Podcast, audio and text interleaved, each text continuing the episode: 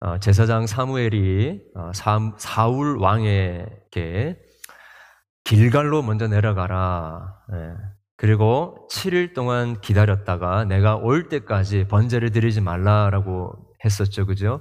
예, 그런데 사울이 끝까지 기다렸는데, 어, 블레셋 군사들이 지금 쳐들어오고 또 백성들이 두려워서 도망가고 있는 이런 상황 가운데 있다 보니까 그리고 자기가 할 만큼 다 했고 하나님께 은혜를 구했기 때문에 이제 그 사울이 사무엘 선지자가 오지 않았을 때 자기가 백성들을 위하여서 번제를 드려도 된다라는 그런 어, 생각을 했게 되었습니다. 그래서 온전히 순종할 수 있었는데 온전히 순종하지 못했었죠. 더 좋은 결과를 위해서 그렇게 한 것인데 실제로는 더 좋지 않은 어, 아니 아주 치명적인 그런 결과를 얻게 되었습니다. 어, 이스라엘 군대는 점점 힘을 잃어가게 되었고 우리 지난주 보았던 것처럼 무기도 제대로 어, 굽이지 않은 채 어, 그렇게 힘없게 서 있게 되었던 것입니다. 더 중요한 문제는 하나님께서 이제 사울 왕을 버리시겠다라고 선포하셨고 사울의 나라는 길지 않겠다라고 어, 약속하셨습니다. 이 결정적으로 하나님은 이미 그의 마음에 합한 자를 따로 세우셨다라고 어, 이야기하신 것이죠. 여기서 우리가 어, 우리 지난주에 봤지만 다시 한번 생각하게 되는 것은 우리가 하나님께 순종을 하려면요, 어, 그냥 조금 순종하는 것이 아니라 어느 정도, 네, almost 거의 순종하는 것이 아니라 아예 그냥 100% 전적으로 순종하는 것. 그러면 이것이 성경에서 이야기하는 참 믿음이죠. 우리가 그러지 못할 때가 있습니다. 그러나 완벽하게 순종하신 진짜 선지자, 제사장, 왕이신 누구요? 예수 그리스도가 온전히 순종하셨기 때문에 우리가 그 예수님을 믿으면 완전히 순종한 자가 되는 것이고 이제 완전히 순종할 수 있는 사람으로 다시 거듭나게 되는 것입니다. 여러분 우리가 하나님을 믿되 정도껏 믿지 않았으면 좋겠고요. 완전히 주님을 신뢰했으면 좋겠습니다. 하나님 조금 도와주시면 우리의 노력과 행위를 조금 보태서 어, 하나님을 섬기겠다가 아니라 온전히 전적으로 하나님의 은혜요. 그렇기 때문에 전적으로 주님을 의지하는 마음으로 순종하겠다라는 결단이 우리에게 있기를 원합니다. 아멘. 이런 상황 속에서 사울 왕은 어, 기브와 변두리 미글론이라는 그 지역에서 오늘 본문에 보니까 석류 나무 아래 머물렀다라고 이야기를 하고 있습니다. 여기 사용되어진 그 머물렀다라는 이 표현이 어, 실은 그 앉아 있는 거죠. 네. 어, 우리 지난번에도 살펴보았던 것처럼 그 엘리 제사장이 성막에서 일을 보는데 성막 문 앞에서 어떻게 있었습니까? 가만히 앉아 있었죠. 예, 그이 사무엘을 기록하는 이 어, 역사가가 어, 그렇게 앉아 있는 엘리야의 엘리의 모습을 말해주면서 그의 영적인 상태를 보여주고 있었던 것처럼 지금 사울 왕 또한 성류 나무 아래에서 아무것도 못한 채 그냥 머물러 있었습니다. 지금 블레셋 군사들이 쳐들어 내려오고 있는 가운데 있는데 아무것도 하지 못합니다. 아무런 군사적 액션을 취하지 못하고 있는데요. 실은 이 사무엘, 사울 왕의 이 무기력함은 이 군사력에만 나타나는 것이 아니라 영적인 면에서도 무기력하다라는 것을 우리가 보게 되는데 여러분 지금 그 어, 사무엘이 이제 제사장의 역할을 이제 다 내려놓고 이제 새로운 제사장이 이렇게 세워져야 되지 않습니까? 그런데 지금 새로운 제사장으로 세워진 사람이 누구인지 한번 오늘 보면 보시겠습니까? 이렇게 보면 우리 아히야라는 사람이 세워집니다. 이 아히야는요 누구냐? 여러분 그 어, 엘리 제사장의 아들 중에 어, 이 비느하스라는 사람이 있었죠. 그 비느하스라는 사람이 마지막에 놓은 아들 이름이 이가봇이었습니다. 그렇죠? 그 이가봇의 이름은 뜻은 하나님의 영광이 떠났다라는 것이었습니다. 그 이가봇의 어, 조카뻘이 되는 자가 바로 이 어, 아히야였다라는 것입니다. 그 엘리의 가문은요 이미 벌써 하나님께서 하나님의 영광이 떠난 가문으로 끝났다고 이야기했습니다. 그런데 지금 사울은 그것을 알고 있었는지 몰랐는지 모르겠지만 알았을 가능성이 훨씬 더 많았을 것 같습니다. 그런데 그 가문에 있었던 아히야를 어, 제사장으로 세워 두었던 것이죠. 우리는 여기서 이 사울 왕이 가지고 있었던 영적인 무분별함을 우리가 알게 됩니다. 하나님의 영광이 이 엘리 제사장의 가문에게만 떠난 것이 아니라 사울 왕에게도 하나님의 영광이 떠났다라는 것을 우리가 보게 됩니다. 자, 반면에 우리 요나단, 오늘 본문에 나오는 요나단을 보겠습니다. 요나단은 사울 왕의 아들이죠. 그런데 이 요나단을 묘사하는 그런 그 표현들을 보면 이 사울 왕은 석류나무 아래에 거하고 앉아 있는데 요나단은 요나단을 표현할 때에는 많은 동사들, 액션 버브로 가득 차 있습니다. 우리 1절에 보니까 자, 뭐라고 이야기합니까? 그의 종에게 말합니다. 우리가 건너편 블레셋 사람들의 부대로 건너가자. 네. 어, 요나단이 특별한 어떤 전략이나 계획이 있어서가 아니라 아, 무엇인가 믿는 것이 있었던 것 같아요. 그래서 종에게 우리 같이 저 블레셋 군대로 건너가자라고 합니다.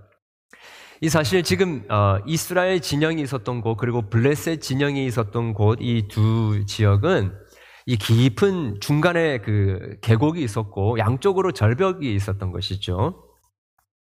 한쪽은 그 보세스라는 곳인데 거기는 우리 오늘 본문에도 험한 바위라고 되어 있는데 그 보세스라는 뜻이 미끄러진다라는 것입니다. 뜻입니다. 그리고 또 다른 한쪽은 세네라고 되어 있는데 거기는 그 뜻이 가시밭, 가시정글이 있었다라는 것이죠. 그러니까 양쪽 다 이렇게 서로 치고 올라가려고 하면 너무너무 힘든 곳이었습니다. 접근하기가 불가능하다라고 해도 과언이 아니죠. 자, 그래서 어떤 의미에서는 사울 왕도 지금 이 깊은 계곡을 두고 어떻게 블레셋을 쳐야 할지를 모르는 그런 상황 가운데 있었다라고 생각할 수 있습니다. 그런데 이 요나단은 생각이 달랐어요. 우리 6절 한번 같이 한번 읽겠습니다. 6절 말씀. 자, 시작. 요나단이 자기의 무기를 든 소년에게 이르되 우리가 이 할례 받지 않은 자들에게로 건너가자. 여호와께서 우리를 위하여 일하실까 하노라. 여호와의 구원은 사람이 많고 적음에 달리지 아니하였느니라. 요나단 생각은 좀 달랐습니다.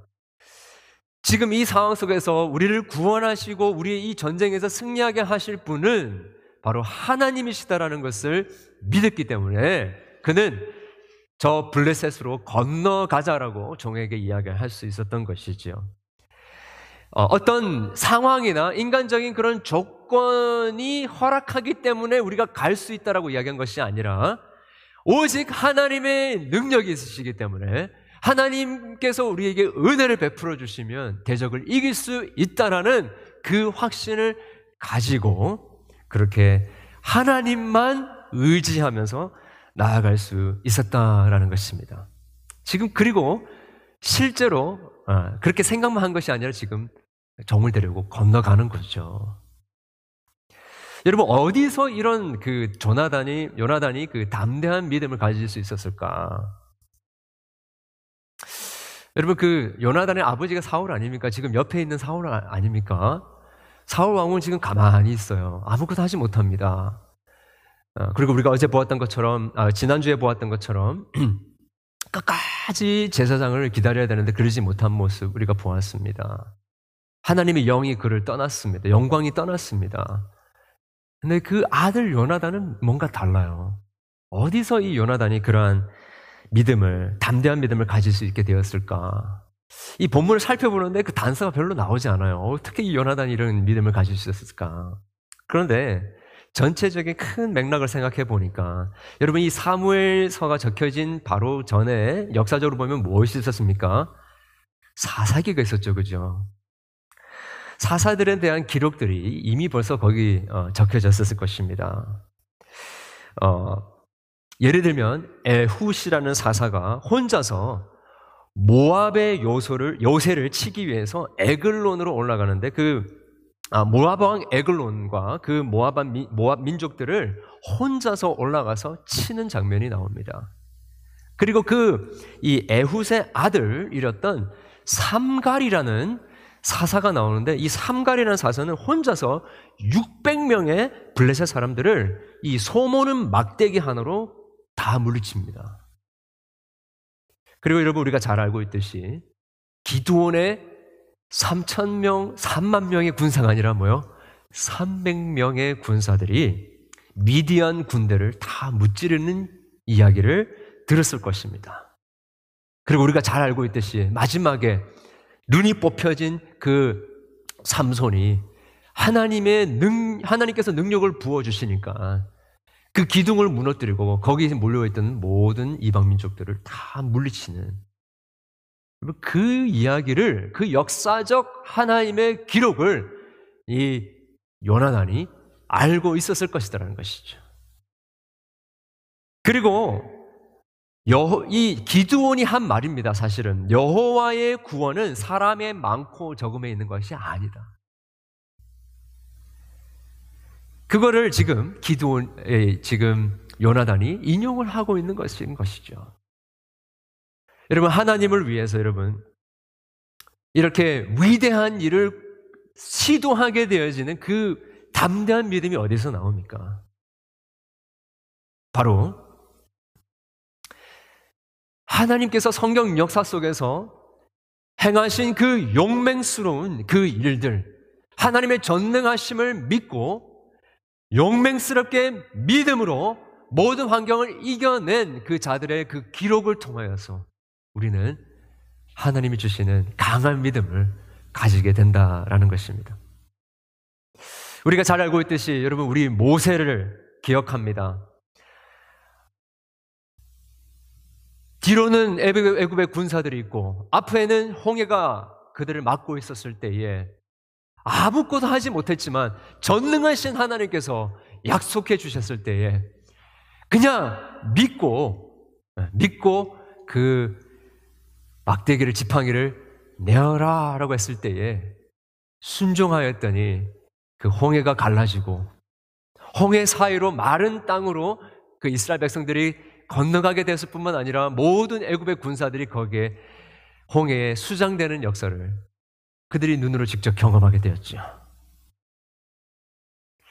뿐만 아니라 우리 그 전부터도 요셉이 아, 애굽으로 끌려갔을 때에 종놀이하고 노래 노예살이 하다가 주인의 아내의 그 유혹을 뿌리치고 죄를 짓지 않으려고 하다가 결국에 바로의 왕의 감옥에 갇히지 않습니까? 그럼에도 불구하고 하나님께서 그를 극적으로 건져내어 주시고 마침내 애굽의 총리가 되게 하셔서 하나님의 백성들을 구원케 하는 자가 되게 하신 이야기 여러분 이런 이야기를 우리가 들으면서 바로 우리를 구원하게 하시는 분이 바로 전능하신 능력의 하나님이시다라는 것을 우리가 깨닫게 되지 않습니까?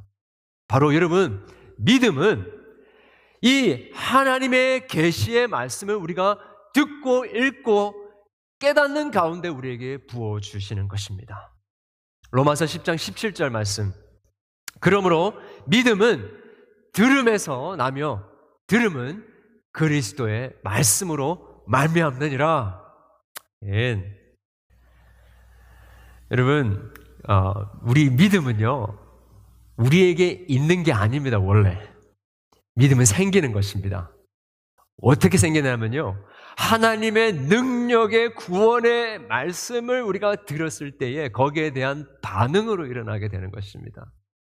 믿음이 우리를 구원하는 게 아니고요. 어, 저 사람 믿음 대단한 사람이야 라고 할 거 하나도 없습니다. 믿음은 원래 우리에게 있는 게 아닙니다. 반응인 것입니다. 뭐요? 우리의 믿음의 대상 되시는 전능하신 구원자 하나님을 향한 우리의 믿음의 표현인 것이지요. 여러분, 바로 이러한 전능하신 하나님과 구원하시는 그 능력을 의지하여서 담대하게 여러분 하나님께서 구원해 주실 것을 믿고 지금 이 요나단과 그 종이 어, 적진을 향하여서 담대하게 나아갑니다. 저는 이 모습 보면서 여러분 이런 생각했습니다. 오늘날에 이런 어, 정말 이 단순한 믿음, 이 결단, 아, 이 확고한 담대한 이 전진이 오늘날 우리 크리스천들에게 정말 필요하다는 생각을 해보게 되었습니다. 너무나도 많은 신자들이 음, 이 성류나무 안에 아래 앉아 있는 이 사울 왕과 같이 그런 모습이 아닌가. 수많은 사단의 도전들 앞에서 너무나도 무기력하고 아무것도 하지 않은 채 그냥 가만히 앉아 있는 모습을 생각하게 됩니다. 여러분 사실 우리가 그냥 가만히 앉아 있으면 그냥 가만히 거기 있는 게 아니에요, 실은. 결국 사단의 밥이 되고 결국 영원한 하나님의 심판으로 가는 것 아니겠습니까? 정말 두렵고 음, 우리의 힘으로는 도저히 아무것도 할 수 없다고 여겨지는 그때 우리에게는 담대한 액션과 전진이 필요한 것입니다. 신앙의 세계는요, 전진이 아니면 그냥 거물에, 거기에 머무르 있는 것이 아니라 후퇴입니다. 한 걸음 전진하지 않으면요, 바로 후퇴하는 것입니다. 어, 그래서 믿음은요, 단순히 어떤 조금 더 노력하는 것, 어, 적극적인 태도를 가지는 것 정도가 아닙니다. 믿음은 사생 결단하는 것입니다. 목숨을 걸고 전진하는 것입니다. 그래서 히브리서 12장 4절 말씀에 그렇게 이야기하지 않습니까? 너희가 죄와 싸우되 예, 죄와 싸우되 아직까지 피 흘리기까지 싸우지 않는다라고 하는데요. 이게 뭐 어떤 의미, 이미지냐면요. 그 큰 원형 경기장 혹은 뭐 조그마한 박스 링 box boxing boxing하는 그런 링이라고 할 수 있을까요? 거기에 서로 싸우는데 그냥 가만히 있으면 가만히 있는 게 아니죠. 내가 찔러 죽이지 않으면 상대방이 나를 찔러 죽인다라는 이미지입니다. 그 이미지를 가지고 사, 이 히브리서의 기자가 그렇게 이야기하고 있는 거예요. 담대하게 믿음을 가지고 전진하지 않으면 가만히 있는 것이 아니라 지금 또 두루 다니면 우리 들 우리 주변을 두루 두루 다니면서 삼킬 자를 찾는 이 사단이 우리를 즉각적으로 공격하고 공격하고 치고 들어오는 것이지요. 네, 물론 물론 어, 탐구하고 또 고민하고 생각하는 시간이 필요합니다. 그러나 언제까지 미적 미적 할 수는 없다라는 것이죠. 어느 순간에는 결단을 내어야 한다라는 것입니다. 엘리야 선지자가 바알 선지자들과 함께 영적 전쟁을 벌이고 이 제사를 불태움으로 말미암아 그 영적 전쟁을 승리를 하였을 때에 이스라엘 백성들에게 이야기했던 것이 무엇입니까? 외쳤던 것이 무엇입니까? 너희들이 언제까지 이 둘 사이에서 머뭇머뭇하겠느냐? 여호와가 만일 하나님이면 그를 따르고 만약 바알이 하나님이면 참신이면 그를 따를지니라라고 한 것입니다. 머뭇머뭇할 시간이 없습니다, 여러분. 블레셋이 우리를 삼켜 버릴 것이라는 것이지요. 여러분 종말의 심판의 때가 멀지 않았습니다. 강도와 같이 임한다라고 했습니다. 사람의 많고 적음에 달려있는 게 아닙니다. 여러분 상황이 허락하면 우리가 하나님을 믿겠습니다가 아닙니다. 순서가 바뀌었어요. 상황은 도저히 허락이 안 되는데 좀 우리 자녀들 대학 보내고 또 좋은 직장 잡고 결혼 잘하면 내가 교회 나가겠습니다. 예수님 믿겠습니다. 아니죠. 오히려 모든 게 해결이 안 됐을 때 답답하고 길이 안 보일 때에 너무 바쁘고 정신없고 내 마음이 핍절할 때에 어둠 속에서 그 터널에 아무것도 보이지 않을 때에 그때 하나님을 붙드는 것이고 그때에 하나님께서 우리 가운데 길을 열어주시는 것 아니겠습니까? 상황이 해결되어서 사람의 많고 적음을 판단하고 나아가는 것이 아니라 우리 오늘 요나단이 이야기하고 있는 것처럼 여호와 하나님께서 도와주실 것이기 때문에 우리가 나아가는 것입니다. 조건이나 환경이 아니라는 것이죠. 하나님은 모든 환경을 뛰어넘으시는 그 믿음을 사용하셔서 우리를 구원해 주시는 것입니다. 믿음은 바라는 것들의 실상이요. 보이지 않는 것들의 증거입니다. 보고 하는 게 아니고요. 그리고 다 알아서 하는 것이 아니라 하나님의 약속의 말씀을 우리가 들었을 때 그것이 리얼리티고 그게 substance고 그게 진짜이기 때문에 그게 진짜 현실이기 때문에 우리가 그것을 믿고 나아가는 것입니다. 성경에 나와 있는 수많은 하나님의 승리의 그 소식들을 그 기사들을 우리가 읽으면서 그게 진짜고 지금 내가 경험하고 있는 이것이 가짜다는 생각을 가지고 담대하게 믿음으로 나아가는 것이지요. 이스라엘 백성들이 요단강 앞, 이제 약속의 땅을 앞두고 요단강에 딱 서였을 때에 어찌할 바를 몰랐지 않습니까?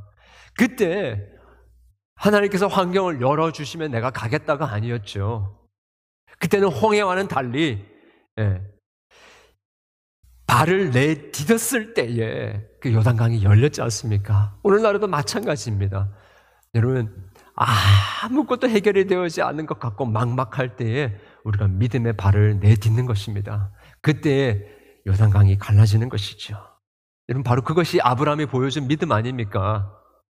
갈 바를 알지 못하고 GPS 찍어가지고 다 알고 간 것이 아니라 파이낸셜리 버짓이 다 확, 확보가 되어서 나가는 것이 아니라 여러분 오늘날에 우리 교회들도요 그런 게 있어요 버짓이 좀 돼야 아니면 잘 계획이 돼야 또 사람들이 어느 정도 모여야 그리고 어떤 교단적인 어프로블이 있어야 뭐 할 수 있습니다. 이런 경향들이 있어요.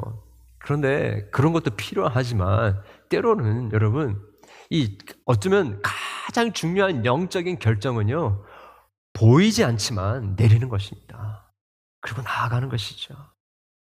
이 이러한 일들이 성경에만 나오는 것이 아닙니다. 이 모든 미션, 이 현대 군대의 그 선교를 해외 선교의 그 문을 연 분이 바로 윌리엄 캐리라는 분이죠. 이분이 이분이 이런 이야기 하셨습니다. 그때 당시에 영국 사회에서 해외로 다른 민족을 향하여 이방 선교를 나간다라는 것은 너무 무지하고요. 말도 안 되는 일이었습니다. 그때 이분이 논문을 적었고요. 하나님이 성경에서는 이 이방인들을 구원하고자 하는 이 저 멀리 있는 이 외국인들을 선교해야 된다는 당위성이 있다는 논문을 적었습니다. 그리고 이분이 한 이야기가 있죠. Attempt great things for God. Expect great things from God. 여러분, 하나님을 향해서 위대한 일을 꿈꾸라는 것이죠. 그러면 하나님으로부터 위대한 일을 우리가 받게 된다는 이야기를 했습니다. 그리고 실제로 본인이 인도의 선교로 나가고요. 그분을 따라서 수많은 선교사들이 일어나면서 세계 복음화가 일어나게 되었습니다. 그런 일들이 오늘날에도 일어날 수 있다라는 것이지요. 조지 뮬러가 19세기 영국의 수천만 명의 그 고아들을 보면서 이걸 어떻게 해야 되는가 고민하고 있었을 때에 하나님께서 그에게 비전을 주시고 이 고아를 케어하기 위한 이 올피니지를 만들지 않습니까? 거기서 2만 3천 명의 고아들을 이, 이 복음적인 환경 속에서 잘 교육해서 키워냅니다. 오늘날에도 수많은 하나님의 백성들이 아프리카의 그 이 이 poverty 그리고 이 기근의 문제, 그 다음에 고아의 문제, 제가 아는 어, 어, 제 서, 그 친구 목사님도 우간다에 가서 장애인 복지 사역을 하고 계십니다. 뿐만 아니라 여성 문제, 아동 학대 문제, 에이즈 퇴치, 미혼모 문제, 낙태 문제, 무슬림 국가들의 이 핍박을 내, 그 거스르면서 또 이 중국의 수많은 선교사님들 박해를 무릅쓰고 복음 전하고 있지 않습니까? 하나님을 위해서 위대한 일을 꿈꾸시기를 바랍니다. 그렇게 꿈꾸며 나아갈 때 하나님께서 위대한 것들을 우리에게 허락해 주실 것이라는 것이죠. 여러분 여기 앉아서 아유 안 된다. 어쩔 수 없다. 원래 그랬던 거야 라고 그냥 앉아 계시지 마시고요. 수십 년 동안 살아오면서 이건 안 돼 라고 포기했던 것. 이 죄는 내가 이길 수 없어. 그렇게 붙들고 살아갔던 이 절망적인 생각들, 여러분, 우리의 우울증, 공황장애, 우리의 인생의 여러 가지 막힌 문제들, 어쩔 수 없다가 아니고요. 이길 수 있습니다. 여호와 하나님이 살아계시기 때문에 내가 적지를 향하여 담대히 나아가겠습니다. 라고 하라는 것이지요. 믿고 그렇게 전진하라는 것입니다. 요나단은 지금 자기의 여러분 이름의 명예를 위해서 그렇게 하고 있는 거 아니죠? 지금 자기 목숨이 왔다 갔다 하는 상황임에도 불구하고 그냥 자기 생명 내놓고 여호와 하나님께서 역사하시면 이 대적들도 이길 수 있다라는 결단을 가고 나아가는데 뭐 자기 교만과 명예가 있겠습니까? 그냥 단순한 믿음으로 나아가는 것이죠. 여러분 오늘 우리가 신앙생활 할 때 그런 경우가 많이 있습니다. 내가 예수님 믿으면 우리가 하나님 믿으면 이거 좀 도와주시겠죠. 도와줄 수 있으시죠. 마치 하나님께 요구하는 것 같아요. 하나님께 이거 달라 하는 게 믿음이 아닙니다. 믿음은요, 내가 죽으면, 죽으면 죽으리라. 죽을지라도 하나님께 나를 드리겠습니다. 하는 것이. 이게 믿음이. 다른 말로 하면요. 다른 것들이 다 나를 대적한다 할지라도 여호와 하나님이 나의 구원자시고 하나님만이 하나님이 우리 세상을 창조하신 분이고 그분이 우리의 구원자시기 때문에 내가 그분 앞으로 달려갑니다. 내가 죽더라도 괜찮습니다. 하나님만 있으면 나는 괜찮습니다. 우리 주 예수님이 날 구원하신 분이십니다. 라는 것을 믿고 담대하게 나아가는 것. 그게 믿음입니다. 하나님을 끌어당기는 게 아니고요. 우리가 하나님께 우리를 다시 드리는 것입니다. 여러분 또 한 가지 우리가 요단을 통해서 우리 보게 배우게 되는 것은요. 그러니까 우리가 담대하게 나아가겠습니다라고 하고 그냥 가만히 있지 않았습니다. 우리 오늘 8절, 10절 말씀을 보게 되면요. 이렇게 이야기하고 있어요. 요나단이 이르되 보라 우리가 그 사람에게 건너가서 그들에게 우리 자신은 이제 보일 텐데 9절에 예, 뭐라고 합니까? 만일 그들이 우리에게 이르기를 우리가 너희에게로 가기를 어, 기다리라 하면 거기 있어라 하면 우리가 있는 곳에서 가만히 서서 올라가지 않을 것이고 만약에 그들이 우리 보고 올라오라라고 하면 우리가 올라가서 예, 이것이 바로 하나님께서 그들에게 그들을 우리의 손에 넘기셨다라는 표징이다라고 하고 나아갑니다. 네, 지금 뭐 요나단이 하나님께로부터 어떤 특별한 계시를 받은 거는 아닌 것 같아요. 그냥 그 마음 속에 그들이 올라오라 그러면 우리가 올라가는데 이게 바로 하나님께서 그들을 우리 나의 손에 붙였다라는 표징이다라고 생각한 것이죠. 저는 이 이것을 보면서 저는 생각했습니다. 진짜 결단이 있는 믿음, 음, 정말 내 모든 것을 전능하신 하나님 앞에 드리겠다라는 그 믿음을 가진 사람에게는요, 뭐가 항상 있냐면요, 서원이 있어요, 서원. 만약에 하나님께서 길을 열어주시면 내가 나가겠습니다라는 결단이요, 약속이요, 표징과 아, 예, 약속이 있습니다. 서원함이 있습니다. 이것은요, 어, 하나님 앞에 모든 것을 건 사람만 하실 수, 할 수가 있는 이야기입니다. 제가 어렸을 때, 어, 제가 태어나기 전에 어머님이 아들이 있으면 하나님께 드리겠다라고 그냥 서원하셨다 그래요. 뭐 힘드셨나 봐. 근데 그것보다 나중에 제가 어, 태어난 지 얼마 안 돼서 어, 젖을 떼려고 하는 그때쯤에 어, 우유를 잘못 먹어가지고 거의 죽을 뻔 하셨다, 했다라고 그래요. 그때 하나님 앞에 사생 결단하면서 어머님께서 내 아들을 주님께 드리겠습니다. 결단했어요. 어리석은 결단일까요? 말도 안 되는 결단일까요? 제가 여기 왜 있겠습니까? 어떤 분들은 그런 결단하지 말라, 그런 서원하지 말라고 합니다. 예, 예수님도 서원하지 말라고 그랬어요. 약속하지 말라고 그랬어요. 근데 여러분, 이런 결단은 해도 됩니다. 왜요? 하나님께서 그런 결단을 하게 하시기 위해서 절대 절명의 상황을 우리에게 주시기 때문이라는 것이에요. 때로는요, 정말 고통스러운 길을 걸어갈 때가 있습니다. 앞이 보이지 않을 때가 있습니다. 그때 정말 죽으면 죽으리라 사생 결단하면서 하나님 앞에 주님 도와주십시오. 주님이 도와주시면 이것을 헤쳐나갈 수 있습니다.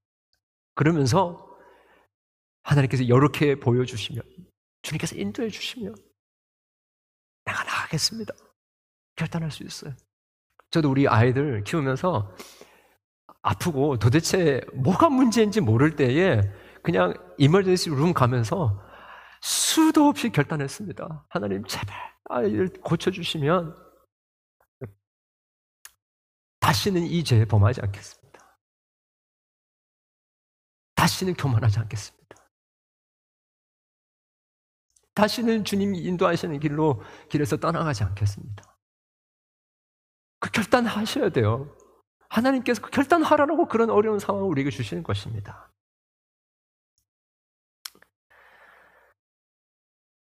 그렇게 담대하게 믿음으로 결단하고 나아갔더니 결과가 어땠습니까?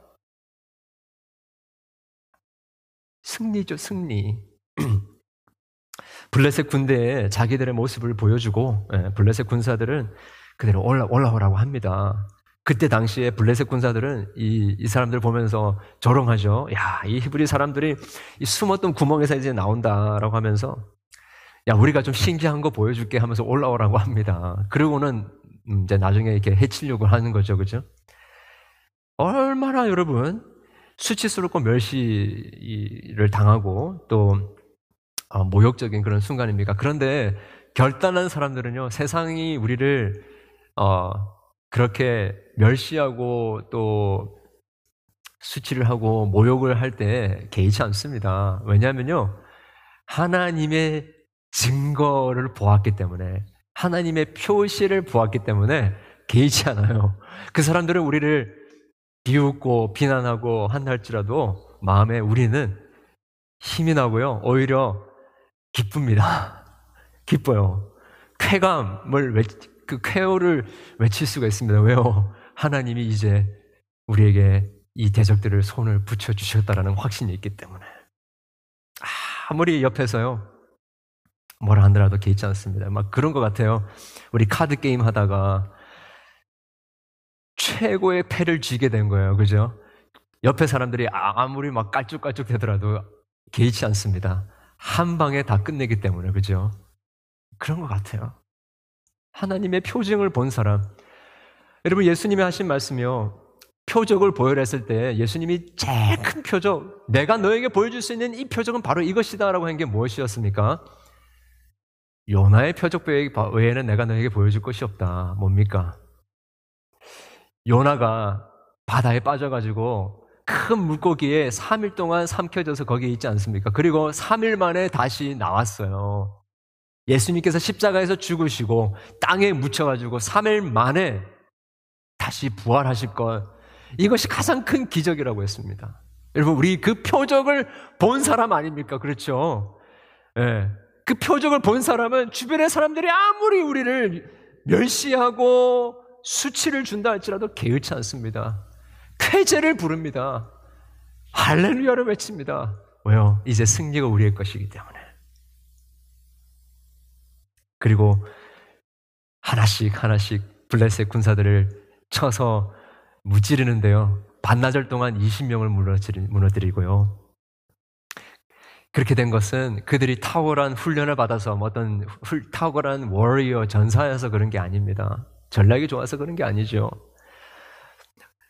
물론 블롯의 그 군사들을 좁은 길로 인도한 것은 분명합니다. 그러나 궁극적으로 하나님께서 그 딱 한 사람 그리고 두 사람을 통해서 그렇게 승리하게 하신 것은 하나님이 하신 것이라는 것입니다.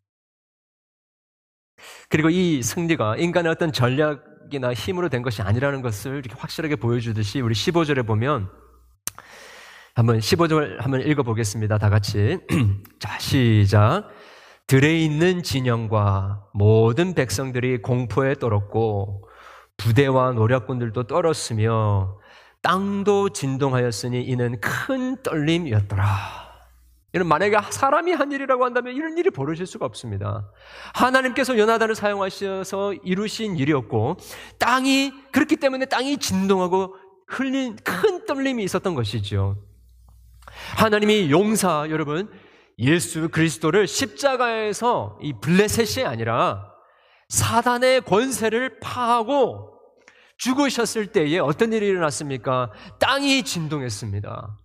오순절날 성령이 임했을 때에 큰 진동이 있었고요.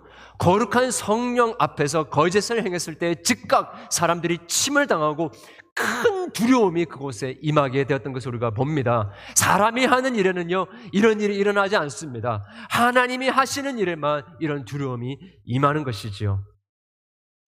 여러분, 계곡 저편에서 이스라엘 군대들을 이렇게 보니까 블레셋 사람들이 막 난리가 났습니다. 두려워서 흩, 그것을 보고 이 두려워서 흩어졌던 이스라엘 백성들이 숨었던 곳에서 다 일어나서 이제 요나단에게로 갑니다. 그래서 가까이 가서 이렇게 보니까 막 블레셋 군사들이 서로가 서로를 막 죽여요. 막 무서워가지고 어찌할 바를 몰라고 서로 죽이고 있는 거죠. 하나님이 하신 일 아닙니까? 그래서 이 이스라엘 백성들이 흩어졌던 사람들이 다 하나로 모입니다. 어, 여러분 보면서 여러분 한 사람의 이 살아있는 믿음이 얼마나 많은 일을 하는가? 얼마나 많은 사람들, 두려움에 떨어있던 사람들, 의심하는 사람들 다 일어나가지고 하나의 군사를 일으키게 되는 것이죠. 그래서 그날에 큰 어, 승리를 어, 일으키게 됩니다. 자, 그런데 이 옆에 사울 왕은요, 뭐 어떻게 하고 있냐면, 이 그 요나단이 싸우고 있는 모습을 보면서, 야, 이제 저기 하나님의 괴를 가지고 와라. 제사장들에게. 그런데 이렇게 보니까 지금 그러고 있을 시간이 없는 거죠, 그죠? 그러면서 제사장들에게 손을 떼라라고 이야기합니다. 손을 떼라라고. 이 제사 드리고 제의하는 걸 멈춰라고 하는 거죠. 여러분, 지금 제사 드릴 때입니까? 네. 여러분, 이게요, 그, 하나님을 의지하는 이 제사 제의가 필요 없다는 말이 아닙니다. 그래서 번제를 드려라고 사무엘이 이야기했던 것 아니겠습니까? 그죠? 그런데 지금 이 순간은 하나님께서 손에 붙여주셨기 때문에 이 나아가서 승리를 쟁취해야 할 아, 모먼트입니다. 그런데 어떤 이 주석가가, 성경 주석가가 이 부분을 가지고 이렇게 이야기를 하더라고요. 지금 이 사, 사울의 왕의 모습 속에서 우리는 단순한 예수 그리스도를 믿는 믿음이 아니라 종교적인 의식을 필요로 하는 그러한 모습을 우리가 보게 된다라고 하고 있어요. 지금 단순한 믿음의 결단과 액션으로 나아가야 되는데 지금 하나님 앞에 자신감이 없는 거죠. 하나님의 영광이 떠났습니다. 그러니까 뭔가 제의가 필요한 거죠. 리털지가 필요한 겁니다. 여러분 로마 카톨릭에서 하는 게 뭐죠? 네. 주님 앞에 나아가는데 죄를 범하면 사제에게 고해 성사를 하라고 합니다. 그리고 기도를 할 때도 스스로의 힘으로 나아가기는 부족하니까 여러 성자들, 마리아를 비롯해서 여러 성자들의 이름으로 기도를 하라고 합니다. 근데 종교개혁이 일어났을 때 뭐라고 이야기했습니까? 그런 사람, 그런 의식을 의지하는 게 아니라고. 그런, 이, 저기, 어, 사제들을 의지하는 것이 아니라 오직 중보자 되시는 예수 그리스도의 이름을 의지하고 회개하고 믿음으로 나아가면 죄 사함을 얻는다라는 이야기를 한 것이죠. 오늘날에도 마찬가지입니다. 예수님께서 모든 것을 이루셨습니다. 예수님을 믿고 나아가면요. 우리의 전쟁에서 승리할 수가 있습니다. 모든 우리의 죄가 용서를 받을 수가 있습니다. 믿음으로 나아가면 되는 것입니다. 여러분 무너지고 실패하고 있는 자신을 보면서 여러분 왜 믿음의 결단을 하지 않습니까? 지금 우리 아이들 보면서 다음 세대를 보면서 미디어에 중독돼 있고 게임과 음란한 것에 중독돼 있는 아이들을 보면서 언제까지 놔두겠습니까? 언제까지 액션을 취하지 않은 채 영적인 죽음과 무기력함에 빠져 있겠습니까? 움직이지 않는 우리를 바라보면서 언제까지 사울과 같이 그 성류나무 아래 앉아 있겠습니까? 요단하는 것 같이 여러분 건너 갑시다. 네. 블레셋을 향하여 건너 가시기를 바랍니다. 여호와께서 일어나셔서 우리를 위하여 싸우시고 승리하게 하실 것입니다. 여호와의 구원은 사람의 많고 적음에 달려있지 않습니다. 하나님이 도우시면 모든 것을 뛰어넘으십니다. 기적을 일으켜 주십니다. 변화되지 않는 가족이 회개하고 주님께로 돌아오는 역사가 있을 줄을 믿습니다. 도저히 벗어날 수 없을 것 같았던 사단의 방해에서 완전하게 자유케 될 줄을 믿습니다. 하나님만 믿고 어떻게 응답을 주어질지는 걱정하지 마십시오. 하나님이 행하실 것입니다. 하나님의 나라를 꿈꾸시길 바랍니다. 위대한 일을 꿈꾸시길 바랍니다. 뭐나 같은 사람이 뭘 뭐 하겠습니까가 아닙니다. 그냥 덕, 적당하게 돈 벌고 적당하게 성공하면 된다라는 게 아닙니다. 한 영혼이라도 살리고 저 주님을 알지 못하는 백성들에게 나아가서 그들에게 진리의 복음의 말씀을 전하고 그들로 주님 앞에 회개하고 돌이키게 하고 주님을 향하여 헌신하게 하는 일들 가운데 사용되기 원합니다. 지금도 억압받고 소외된 자들 하나님의 은혜가 없어서 죽음을 향하여 달려가고 있는 자들을 내가 섬기기 원합니다. 결단하시면 하나님께서 필요한 것들 다 제공해 주시고요. 승승장구하는 삶을 살아가게 하실 것이다라는 것입니다. 분명하게 하나님께서 우리에게 승리를 주실 줄을 믿고 나아가는 저와 여러분 되기를 주님의 이름으로 축원합니다.